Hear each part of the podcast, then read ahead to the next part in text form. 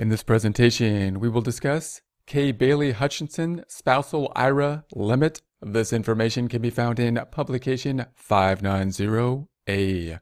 For 2018, if you file a joint return and your taxable compensation is less than that of your spouse, the most that can be contributed for the year to your IRA is the smaller of the following two amounts. 1.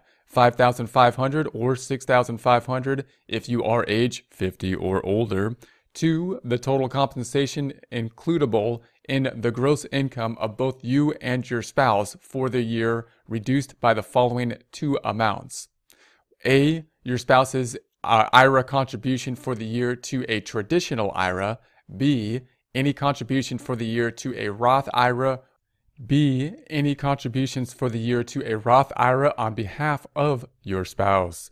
This means that the total combined contributions that can be made for the year to your IRA and your spouse's IRA can, can be as much as 11,000 12,000 if only one of you is age 50 or older and 13,000 if both of you are age 50 or older.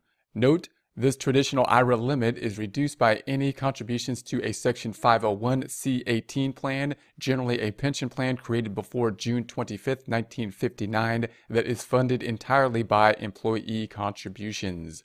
Example Kristen, a full time student with no taxable compensation, marries Carl during the year. Neither of them was age 50 by the end of 2018. For the year, Carl was taxable compensation of 30000 He plans to contribute and deduct 5500 to a traditional IRA.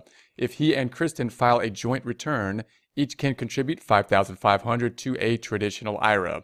So if we consider this normally, you would have 5,500 thinking about a traditional type IRA. We have the two individuals. If they both qualify for the maximum, which it looks like they do, then you can typically put in 5,500 for uh, each of the two spouses back to the text. This is because Kristen, who has no compensation, can add Carl's compensation reduced by the amount of his IRA contribution. So Carl's con- she's a full-time student, remember, didn't have any income then but Carl's compensation is 30,000 minus the 5,500 gives the uh, 24,500 and therefore qualifying for the 5,500 for spouse to put into the IRA. Back to the text. To her own compensation, zero to figure her maximum contribution to a traditional IRA. In her case, the 5,500 is her contribution limit because 5,500 is less than 24,500, her compensation for purposes of figuring her contribution limit.